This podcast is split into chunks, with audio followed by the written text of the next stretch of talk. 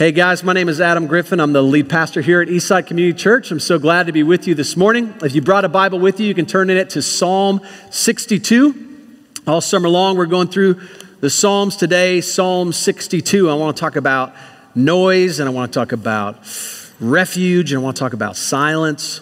Psalm 62. A couple years ago, I was a public school teacher and I was teaching English, freshman English. Uh, I only had one year of it, not because I despised it, not because I, I, wanted out of it, because the Lord called me back into church work, but I had one year of teaching freshman English at a church in or a school in Carrollton. And uh, one day I was in my off period sitting at my computer and uh, just doing emails. My computer was on a desk right next to a window, and I was cranking out emails, you know, like like teachers do. I definitely wasn't looking at Facebook or something. I was definitely on email. And so uh, while I was sitting there, there was kind of a loud banging noise outside the window, like not right outside the window, but kind of outside the window. But I just kind of was like, oh, that was loud, and then just kept going. I didn't, didn't look, just kind of kept going. Well, a couple minutes later, a fire truck started pulling in the parking lot, and police cars, I heard sirens. And so I looked out my window, and I swear to you, like not more than 50 yards away from my window was the tail end of a small airplane that had crashed outside the school. And it was, it was alarming. And I, it, a couple minutes had gone by between the loud noise and the sirens. And uh, besides being just kind of jarred out of the reality that, like, I'm getting ready to teach a class, but somebody has just crashed in a plane and somebody's surely injured or maybe has lost their life, I couldn't believe that hearing a loud noise right out there, I didn't even turn and look. I didn't even look out the window. I just kept going at my computer. And honestly, I felt that kind of maybe you've had this.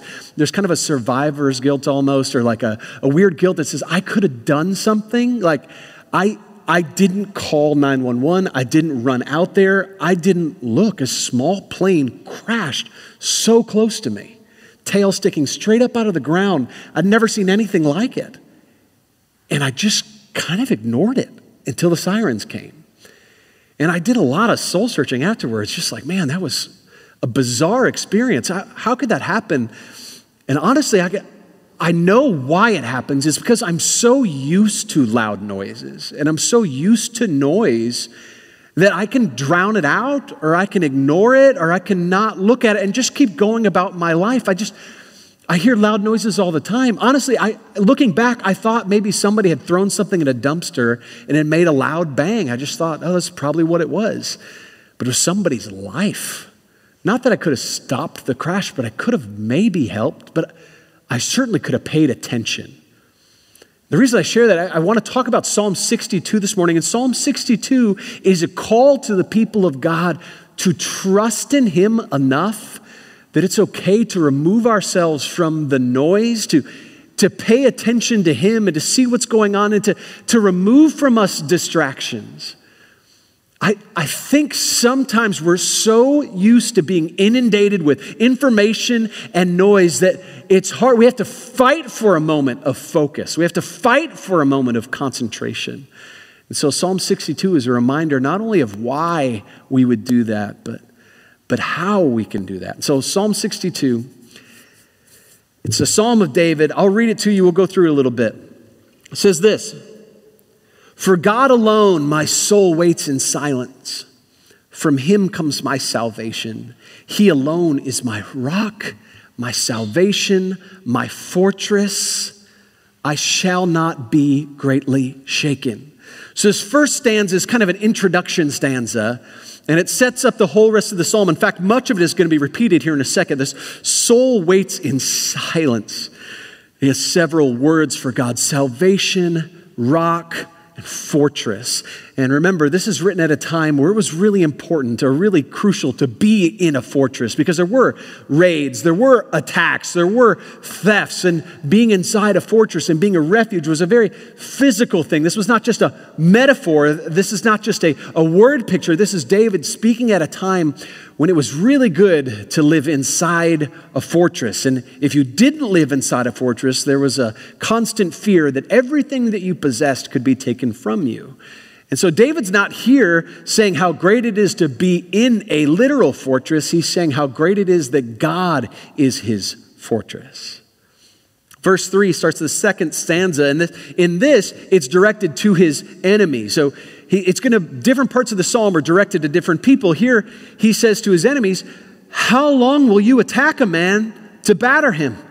Like a leaning wall or a tottering fence. He says he's like, he's like a wall that's almost all the way pushed over, and, and you just can't help but just keep hitting it, hitting it, hitting it, hoping it's going to fall over soon. It's, it's that picture of like a bruised reed or something that's already hurt or already weakened, and he's calling out to his hypocritical enemies.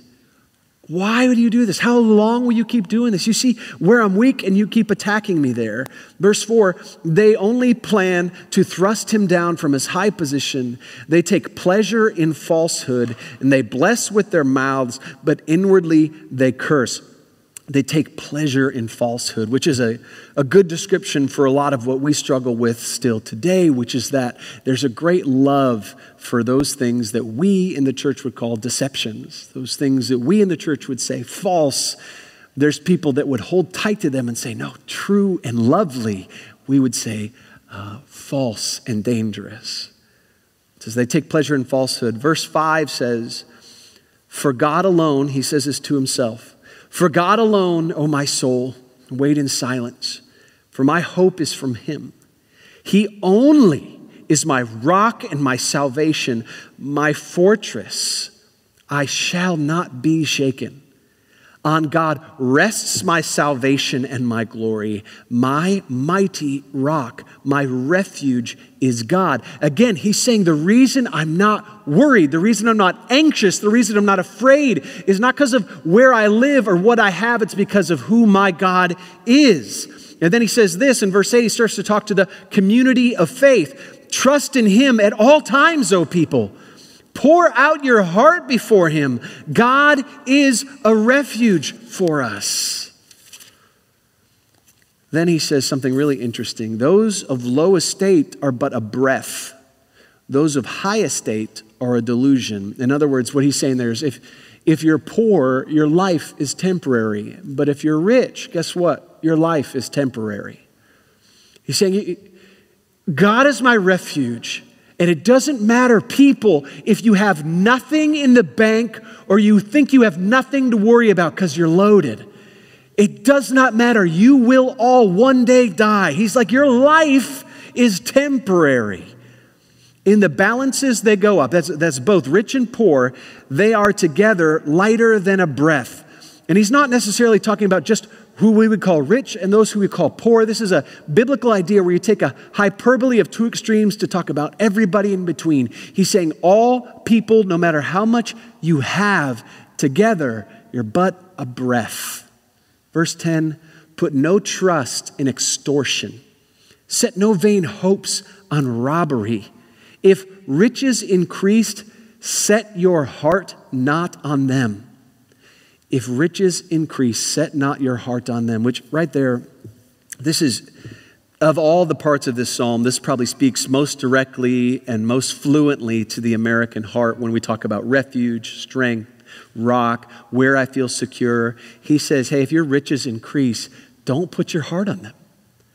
Things disappear, things get spent, things get broken, things, man, your, your wealth is not your hope. This is why the word in the psalm that's so important is the word only and the word alone. He says, The Lord only is my refuge. He's not, I'm so glad I've got this in the bank, but you know what? If that falls, at least I've still got God. He's not, you know what? Eh, I'm really good looking, but you know what? As I get older, at least I've still got God. He's not saying, at least I've got this, and then if I have to fall back, I've got God. He's saying, God alone is my refuge. So if your riches increase, set not your heart on them. If your Bible has cross references, it might cross reference here Luke chapter 12. And Luke chapter 12 is the story of the rich man who sees he's making so much, he doesn't know what to do with it all. And so he builds himself just bigger storage facilities to keep all his stuff. And he just keeps it for himself. And he just builds and builds and builds. And there's a, there's a God response to that in the parable where God says to the man, You fool. This very night, your life will be taken from you, and then who will get all your stuff? And the point of Jesus' parable was to say, man, stuff cannot save you. It does not matter how much kale you eat or how many miles you do on the treadmill, you'll die. It's coming for all of us. Some of us sooner than others. So, what is is this like a grim, ugly, like, hey guys, guess what? We're all gonna die sermon? Is this the hey guys, everything's sad uh, psalm? Or is this the reality check, he says, so that you would realize that you have put your trust not only in God, but rather in many things, but his preference, his, his call, his, his pleading with the congregation is that you would only trust God as your refuge. Only him. Verse 11, now speaking to God, he says, Once God has spoken, twice I've heard this, which is a way of saying, I hear this over and over and over again. From who? From, from God that power belongs to God. The power belongs to God. The inference there is like, it's not mine. I cannot control things. I cannot prevent myself from losing the things I love. The people I love, I cannot keep them forever. The stuff that I have, it will not save me. Once God has spoken, twice I've heard this, that power belongs to God. How much of our lives is spent wishing that we could control our circumstances and the anxiety that comes from realizing we don't? Every time my wife and children are driving a long distance in a different car, I feel this truth. Because I'm like, gosh, I just hope, hope nothing bad happens on the road. I hope they're, I hope they're safe. I hope they make it there. Every time I'm in an airplane and I'm entrusting the pilot, I think about this concept power belongs to God. I have no power right now over my circumstances. I cannot control it. I, it feels like I can. And there's so many things we do in this life where we try to lay hold of stuff, but he says, How many times has God reminded me? God alone has the power. Verse 12, the last verse in this psalm says, That you, O Lord, that to you, O Lord, belongs steadfast love. That word steadfast means like it's not easily shaken, it means loyal. It means that that love's not going anywhere. This is the way God feels about you. So the first idea in this, in this last stanza is that God alone has power. And what's so great about our God is he loves you and it's an unrelenting love. He, he will not stop loving you. You can almost hear David building this argument and concluding it, going like, why? Why do you keep putting your trust in anything else? Everything else will fail you. Riches are going to fail. Your, your life is going to end. Why are we putting our trust in other things? God alone has the power, and God alone steadfastly, loyally loves you.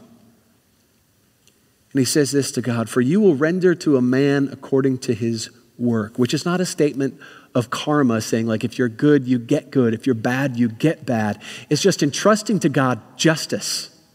Entrusting to God just, just. God is just. There is just punishment for sin. And the good news for the Christian is that Christ has taken that punishment for us. But the truth does not change, it will always remain the same. Those who trust in Christ have nothing to be anxious about. Those who trust in Christ have nothing to worry about. You know what? Because we, not because we are in better control, not because we're better off, we're better people, not because in comparison we're doing better than others.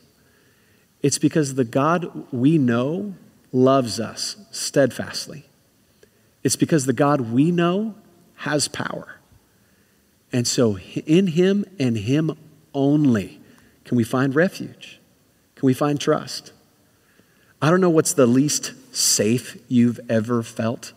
Maybe it's been a moment of vulnerability physically or emotionally. Some of us in this room have been through incredibly traumatic pasts. Some of us have been to war. Some of us in this room have battled diagnoses that have been really difficult, diagnoses, however you say it. I don't care. Some of us battle grammar, you know. Some of us have had bad accidents where we've suffered significantly. And it's hard in those moments to believe this psalm that my soul takes refuge in God alone, that I can trust Him regardless of my circumstances, that, that He's powerful and I can trust Him. No, it feels like rather what I should be doing is trying to get a grip, trying to keep what I want and get what I don't have yet that I want. That's what it feels like is the point of life. So, how can this psalm, the psalm that speaks so eloquently to the American heart, how can I possibly believe this? I know how vulnerable I am. Trust me, if there's anything that I struggle with on a regular basis, it's insecurity. It's the belief that, like, one, God has called me to something that I didn't want to do, which is speaking in front of groups of people every week, where I put my heart out there, and then everybody kind of gets up and walks out at the end, and I'm going, oh gosh, I hope, I hope I do a better job next week. I hope, and I make things like this about me. Why? Because I live in constant insecurity. Because I think if I could just do a good job, then I could feel secure, then I could feel safe. If I could just find friends and, and, and you maybe could find romance where you could find love, you could just find something that was steadfast, then you could feel good about yourself. I can remember being single, just thinking if I could just find the right woman, then, then my life would be better. Or in my first job, thinking if I could just get that promotion, then, then I could be secure. Or if you're looking down the pipe of your student debt going, if I could just pay this off, then, then, then we'll be able to do so. Then things will get better. Instead of going, hey, you know what? God is my refuge today. This is not a call to Christian inactivity, saying, like, hey, don't do anything. Just sit, man, let's just sit on our couches because God's our refuge. Now, we are going to be active. We are going to get to work. We are going to pursue good things. But it's also a reminder that there is a certain holy inactivity that the Lord calls us to. And that holy inactivity is being reminded that many of the disciplines and the work the Lord has called us to have their foundation in silence and trust. Not in your strength and your wisdom, but in your willingness to trust His. That's why the very beginning of the psalm, and I love this, he says, For God alone my soul waits in silence. He said, I don't even, I don't even need to say anything. God's got me. I don't need to do anything. God's got me. My soul waits in silence. He says it again in verse 5 For God alone, oh my soul, wait in silence. He says it to himself. Hey, at the beginning, my soul waits in silence. In the middle, my soul wait. Just wait in silence. Because your hope is from him. And I want to talk for just a minute about silence as a practice for Christians. Part of the reason I want to talk about this is because our generation, more than any other generation, has to fight for silence. Some of us are so uncomfortable with not having background noise, with not having a TV on or a radio on, or not having people around. Some of us get really uncomfortable with silence. Some of us, the introverts and maybe the room, crave it. And you're thinking, gosh, finally, finally a sermon where we are commended to leave other people alone. This is going to be so good. Finally, let's go. Don't invite me. Let's just invite each other to stay on our own. Everybody, let's just do 20 minutes of uninterrupted eye contact for today's sermon. Let's just do that. The call to silence in the Bible, I think, is a beautiful thing. It's in some ways kind of that mystical thing, that kind of retreat for the soul where if I could just turn this off, this phone, and I could just get away from my email, and I could just get away from TV for a while. There's something romantic about that, right? It's romantic because it seems so rare for some of us. Many of you guys have jobs that you might get fired from if you turn your phone off or if you didn't answer email immediately. And so it feels like you're always under pressure to be available and to be alert. But what a comfort that God alone is our refuge. And so I can sit in silence. I want to talk about silence here uh, more specifically, but first I want to read you a quote from a really good book. If you haven't read it, it's called Spiritual Disciplines for the Christian Life by Donald Whitney. And he says this about silence and solitude. He says, The discipline of silence is the voluntary and temporary abstinence from speaking so that certain spiritual goals might be sought. Sometimes silence is observed in order to read the Bible, meditate on Scripture, pray, journal, so on. Though there is no outward speaking, there may be intentional, biblical self talk or prayer to God. At other times, you might choose not to talk at all, but simply to focus your mind upon God and to set your mind on things that are above. That's Colossians 3 2. Resting your soul in love he displayed through Christ. Then he says also about solitude, which is connected. He says, Solitude is the spiritual discipline of voluntarily and temporarily withdrawing to privacy for spiritual purposes. The purpose of solitude may last only a few minutes or for days. As with silence, solitude may be sought in order to participate without interruption in other spiritual disciplines or just to be alone with God and think. And this is what we have such a hard time embracing. It doesn't feel fair to have alone time. It doesn't feel fair. Why? I've got kids, I've got responsibilities. It doesn't feel fair to have silence. There's too much to do. There's too much out there. It feels like I'm not doing my duty if I'm just being silent.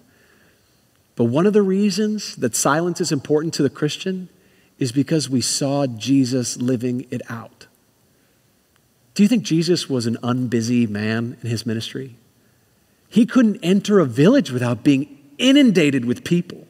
It describes some of his ministry days as so busy they did not have time to eat. And he was just surrounded. He, it describes houses he was in is so crowded, people dug through the roof to get to him. The man had things to do. And wasn't there even more work? I mean, he could have gone to more cities, gone to more countries. Wasn't there more work Jesus could have done? And wasn't his work in many ways exponentially greater than anything we'd expect from ourselves? And yet, what did we see him do on a regular basis? he would withdraw into what the Bible would call desolate places. That's places by himself for prayer. And if we see Christ do it, how much more so for us?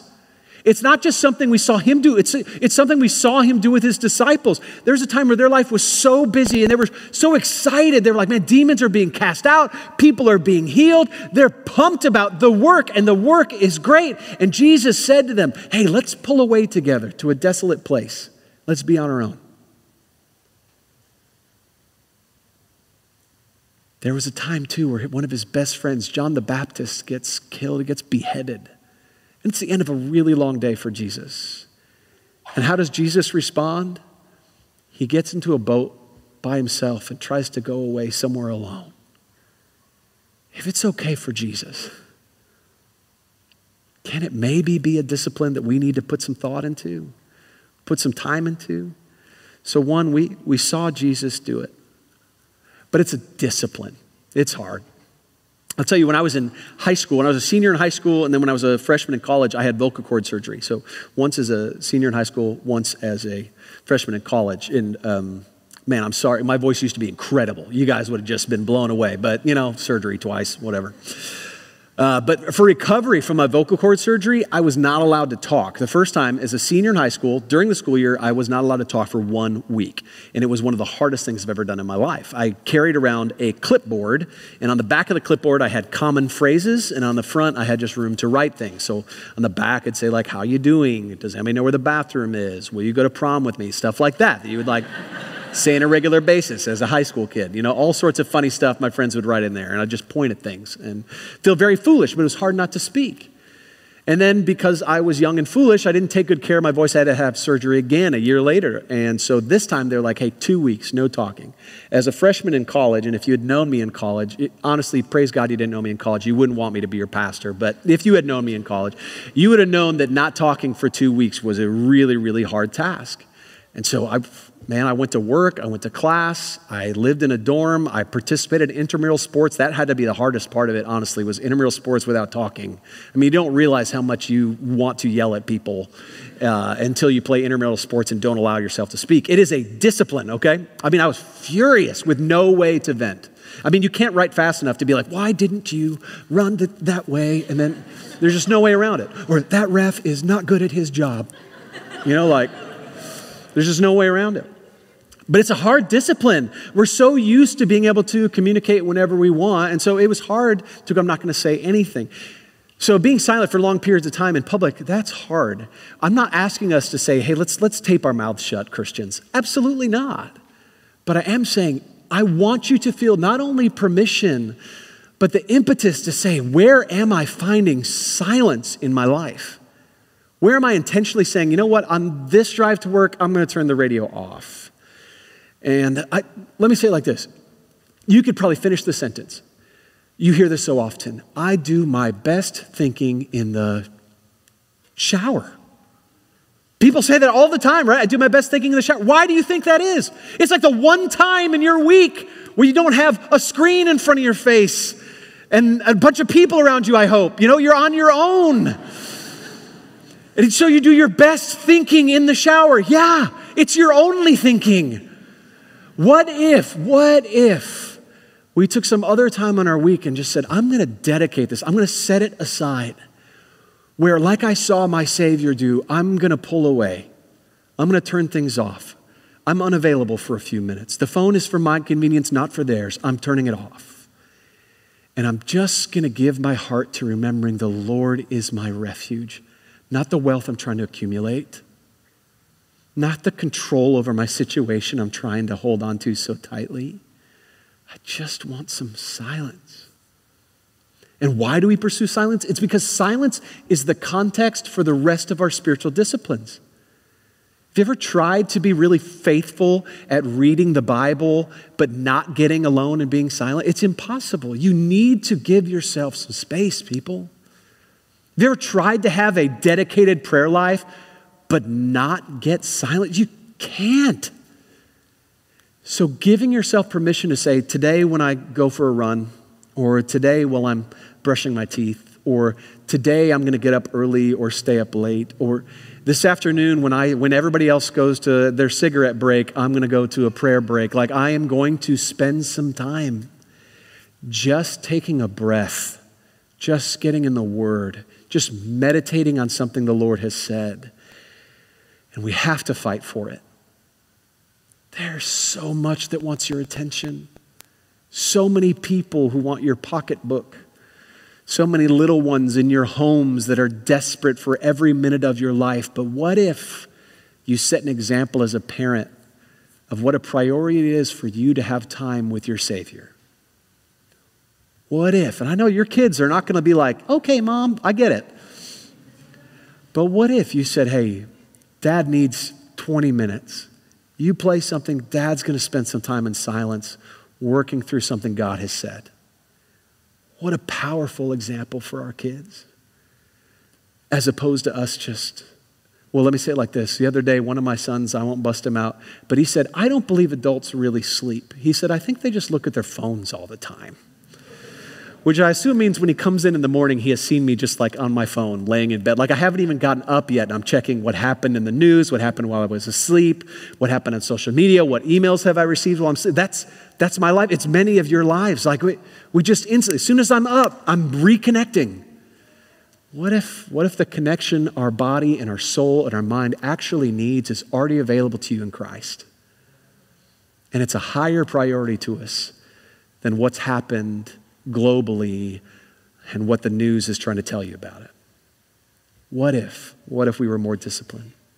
It's also really good for us to gain perspective on our pace. That if you take some time to be quiet, you gain the perspective on the times that are noisier. When you take the time to take a deep breath, you have some energy for the moments that are hard.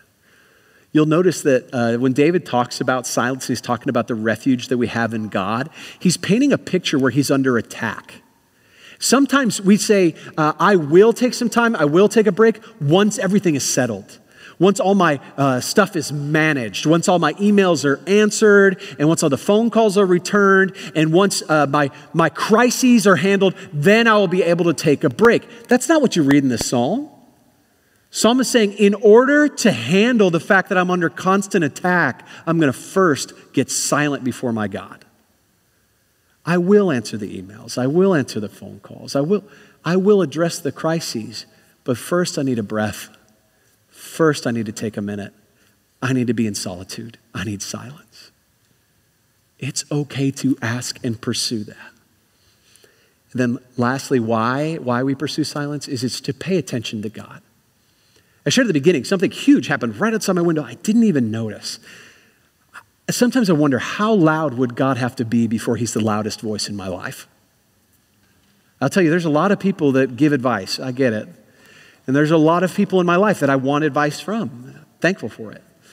I'm probably the loudest voice in my life. I'm constantly hammering at myself about something, saying this wasn't good enough or isn't this exciting. I mean, there's just this loud voice in my mind.